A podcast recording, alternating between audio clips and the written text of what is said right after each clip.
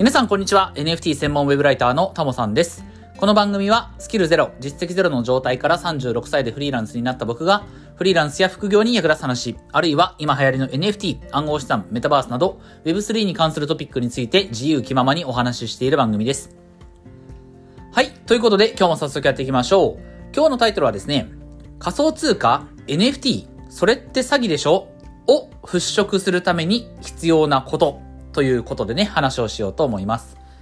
えーっと、まあ、仮想通貨とかね、NFT っていうと、まあ、二言目には、その話を挙げたらば、二言目には、なんか怪しくないと。それって、なんか詐欺まがいのことなんじゃないのみたいなね。そういった印象は、まあ、未だに拭えないんじゃないかなっていうふうには思うんですよね。うーん、やっぱり仮想通貨っていう名前、な、名前の付け方間違ってますよね。仮想通貨ってお金が仮想ってどういうことってね、僕も以前会社を辞めるときに、最後にちょっと話をしたね、方からそう言われましたんでね。うん。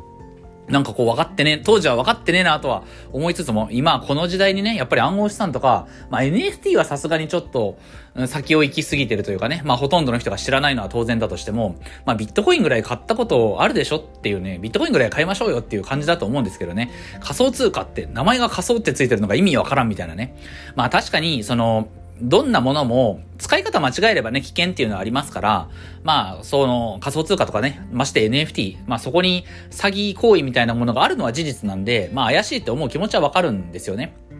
まあでもこれってね、さっき言ったように、どんなものでも一緒で、まあ自動車だってね、その、乗り方間違えれば、まあまあなんならば、車の免許持ってない人が車を運転すれば、それは当然事故るに決まってますしね。僕らが移動するにあたっては、車っていうのはないとね、もう、あの、必要不可欠なものですけれども、まあ、その車も使い方間違えれば大事故になると。まあ、あとは、例えば包丁とかですよね。包丁なんかも、もちろんちゃんと使えば料理に使えるわけ、料理ね、あの、調理することに使えるわけだけれども、まあ、あの、使い方を誤れば、これは狂気になるわけですから、まあ、なんだってそうだと。別に仮想通貨だから、NFT だから怪しいってわけじゃなくて、これはそれを、まあ、悪用する人、悪いことに使う人がいるから、まあ、詐欺じゃないのっていうふうな言説が出てきたりするわけですから、まあ、そこはね、あの、ちゃんと使う側も気をつけましょうよっていうことなんだけれども、まあそうは言ってもね、まあ事実として、まあ新しいテクノロジーなので、その詐欺とかね、人を騙してやろうって、騙して、まあ自分自身がちょっとお金を、まあ儲けようみたいなね、悪いこと考える人がいるので、確かに危ない世界ではあります。法律で守れて、守られてない部分もまだたくさんあるので、特に NFT とかはね、そういった部分大きいので、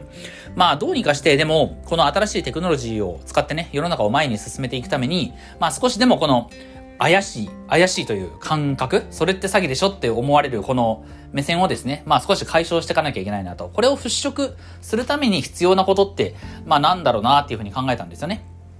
なので今日の話はまあ誰に役に立つかっていうと、まあもちろんそのサービスを運営してる側の人は、その、今から言うようなあポイントをね、あの、気をつけるべきだろうなっていうふうに思うんですけど、別に僕の声がね、何かサービスを作ってる側の人に届くことはないと思うので、あくまでね、僕の話は、これから仮想通貨、暗号資産とか NFT を触っていきたい、触っていこうかなって考えてる人に向けてね、えー、お話ししてるつもりなので、まあそういった方が、これから NFT、仮想通貨、暗号資産触っていくときに、まあ、どういったところからね、手をつければ、まあ、こう、怪しいんじゃないのかなっていう気持ちを少しずつ払拭しながら、えー、仮想通貨とか NFT を扱っていけるか。っていうポイントになりますので、まあ今日のお話のね、内容をちょっとこう参考にして、えー自分が実際に触っていくサービスを選んでみたらいいんじゃないかなというふうに思います。はい。えっ、と、ポイントは2つあって、えーこの怪しいなって思う気持ちをね、あの皆さんが払拭するために、うん、払拭しながら仮想通貨 NFT を触るために、まあポイントは2つありますと。で、1つ目が簡単であることですよね。簡単に使えるサービスをまず使いましょうと。はい。そしてもう一つが、えっ、と、リスクゼロで始められること。これですね。リスクゼロ。えーこの二つの要素を兼ね備えているサービスをまず使い始めるのがいいんじゃないかなっていうふうに思います。はい。で、えっ、と、まず一つ目の簡単であることなんですけれども、まあ、とにかくね、いかんせん、この暗号資産を触るとか、NFT を購入するとかね、特にイーサリアムのメインネットの NFT を購入するのは、まあ、難しいっていうことはね、よく言われますよね。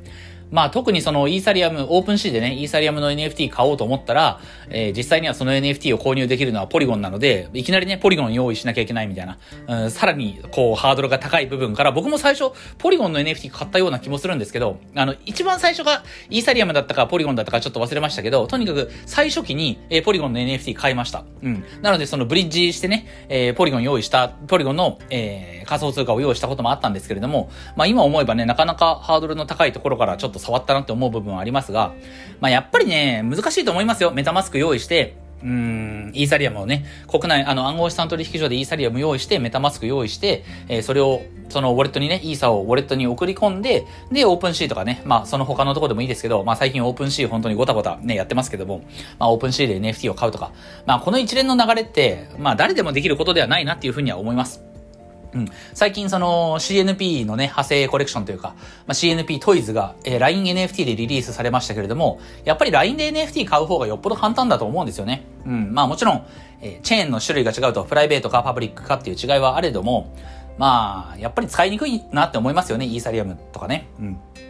なので、まあ皆さんがその仮想通貨とか NFT を触っていくときには、まず最初にいきなり難しいものを触るまあ僕らはね、あの新しいもの好きなので難しいところから触りましたけれども、まあ今言ったように、例えば LINE の NFT で何か買ってみるとか、まあ同じ、うん、その NFT のマーケットプレイスでも、日本の企業が結構関わってるとか、日本初のマーケットプレイスとか結構あったりしますよね。えー、 tofu NFT とかそうですよね。あとはヘキサもあれは運営は日本なのかなヘキサは確か結構使いやすさはあったかなっていうふうに思います。まあ自分が欲しい NFT とかね、何かこう、まあ今、日本の市場を引っ張ってるような NFT を購入しようと思ったらば、やっぱりオープンシーで買う。まあオープンシーか、まあブラーがどうなるかわかんないですけど、まあ海外のその NFT、まあ世界的にね、使われてる、グローバルに使われてるマーケットプレイスで買うっていうことにはなると思いますよ。人気のものを買うならね。ただ、とりあえず NFT っていうものを触ってみるっていうことであれば、特にまあ、日本円決済で NFT が買えるとかね、そういったことを重視して使いやすいところからっていうんであれば、まあ、日本の企業が運営してるサービス。あとは、あの、オープンシーの NFT をクレカで、クレジットカードで購入できる Pi とかね、Pi のサービスを使ってみるとかね、えー、そういったところから触ってみるのはいいのかなと。まあ、これらもそんなに決してハードル低くはないんですよね。やっぱり NFT を買うっていうのがそもそも、うん、結構、めんどくさい行為だとは思いますんで、まあ NFT をかさあの触るのがね、めんどくさければ、まずは暗号資産、仮想通貨を買うっていうこと。まあこれでいくと本当に、あの、コインチェックとかビットフライヤーとかビットバンクとか、えー、そういった暗号資産取引所の口座開設をして、とりあえずビットコインを、えー、販売所で買いましたと。ああ、ちょっと今サイレンが鳴ってますんでね。最近よく来ますね。なんか配信中にサイレンがね。あの、未だに思いますけど、この、自分がね、音声配信聞いてる時に、その音声配信してる側でサイレン鳴ってたらね、本当にリアルの世界と間違えたりするんでね、特にこれ移動中に聞いてる人とかは気をつけてくださいと、ことはね、いつも言ってますけれども。はい。でね、暗号資産を、えー、実際買ってみる、だけだったらばね、あの、非常に、そ、まあ、そんなに難しくはないだろうと。要は銀行の口座とか、証券会社の口座とかを作るのと同じ感覚で、まあ、コインチェック、ビットバンク、ビットフライヤー、あそういったところの口座は開設できるわけですから、えー、そこの販売所でね、えー、NFT、あの、仮想通貨を買うと。まあ、ここ、あの、各取引所には、販売所っていう仕組みと取引所っていう仕組みがあって、基本的に取引所形式の方が、えっ、ー、と、その手数料を安く抑えることができるんですけど、まあちょっとね、これ難しい、使うのが難しい部分もあるので、え本当に最初に買うときはね、販売所形式で別に買あの購入してもいいんじゃないかなっていうふうには思います。いつでも買えるしね。うん。で、えっと、とはいえ、あの、この NFT じゃねえわ、えっと、日本の暗号資産取引所でビットコインを買いますとか、イーサリアムを買いますっていうのも、これも自分のね、お金、え自分の資産を、えーリスク性の高い資産、要は価格変動が生ずる資産に自分の日本円をぶち込むことになりますから、まあこれも決して簡単ではないかもしれないし、リスクゼロではないわけですよね。まあそれでいくと、例えば、これ以前も話したことありますけれども、まあ Web3 のブラウザのね、えっと、ブレイブっていうね、ブラウザがありますけれども、ブレイブ使ってるだけで、えっと、仮想通貨、あの、バットっていうね、あの暗号資産、えっと、ベーシックアテンショントークンっていう仮想通貨が、これ本当にタダでもらえますよね。えこれは純粋、以前、いつだったかな、1ヶ月か2ヶ月前ぐらいに喋ってるんですけれども、えっと、まあ Google Chrome とか、あとは Safari とか、そういったものを使う代わりにブレイブっていうのを使えば、えバットが溜まりますと。えっと、僕、で、その、貯めたあのバット、BAT は、えー、ビットフライヤーっていうね、国内の暗号資産取引所の口座と連携することによって、えっ、と、ビットフライヤーに、こう、溜まっていく感じになるんだけれども、えっ、と、僕今あ、ブレイブを使って、貯めたバットが、だいたい日本円にして3000数百円分あります。えっ、ー、と、ブレイブ使い始めてもう1年経つか経たない、1年経ってないと思うんだけれども、まあ1年間、1年弱、えー、自分の使う、えっ、ー、と、ブラウザを、えー、Google Chrome からブレイブに変えたと。ブレイブに変えて広告カットの機能も強くてね、えー、非常に快適に Web サービスを使いながら、ブラウザー機能としての、ブラウザーのね、機能として、えー、ブレイブを使いながら、バットを貯め続けて1年間で3000円ぐらい貯まりましたと。まあ、たかだか3千円なんですけど、これ本当にリスクゼロ。えっ、ー、と、まあもちろん、その、溜まったバットの価格自体は下がることはありますけれども、そもそも0円でね、えー、暗号資産バットを獲得してるので、リスクゼロですし、えー、自分がやってる行為としては、えー、ブラウザを使う時に、えー、ブレイブを使うという、それだけなので、まあ本当に簡単でリスクゼロでね、始められてますから、まあ非常に、うん、使いやすいところかなっていうふうに思います。まああとはこれも以前話したことありますけど、えっ、ー、と、ビットフライヤーであれば、そのビットフライヤーと連携してるサービス、例えば楽天市場とかね、楽天で買い物するときにビットフライヤーのサイトを経由してね、あと、あるいはアプリを経由して、えー、楽天で買い物をするとビットコインが自動的に貯まると。これも本当にリスクゼロ、えー、非常に簡単にビットコインを購入できるというか、ビットコインをタダでもらえるっていうことになりますから、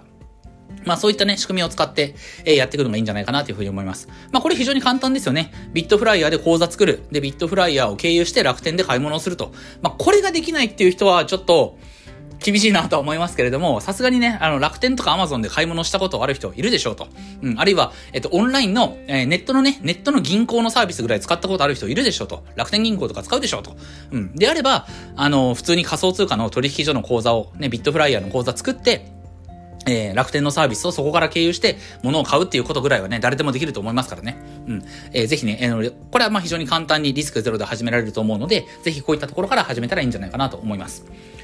はい。で、もう一つね、あとはゲーム、えー、ブロックチェーンゲーム、NFT ゲームの方も、やっぱりその、NFT ゲームは特にね、その昨年、2022年は、えー、 Play to Earn の要素、あの、稼げる、ゲームをプレイすることで仮想通貨暗号資産を稼げるっていうことに、そのフォーカスが当たりすぎた部分があって、まあやっぱりね、そのステップンとかでも大損をね、出してしまった人もいると思いますんで、うん、やっぱりこっちもリスクゼロ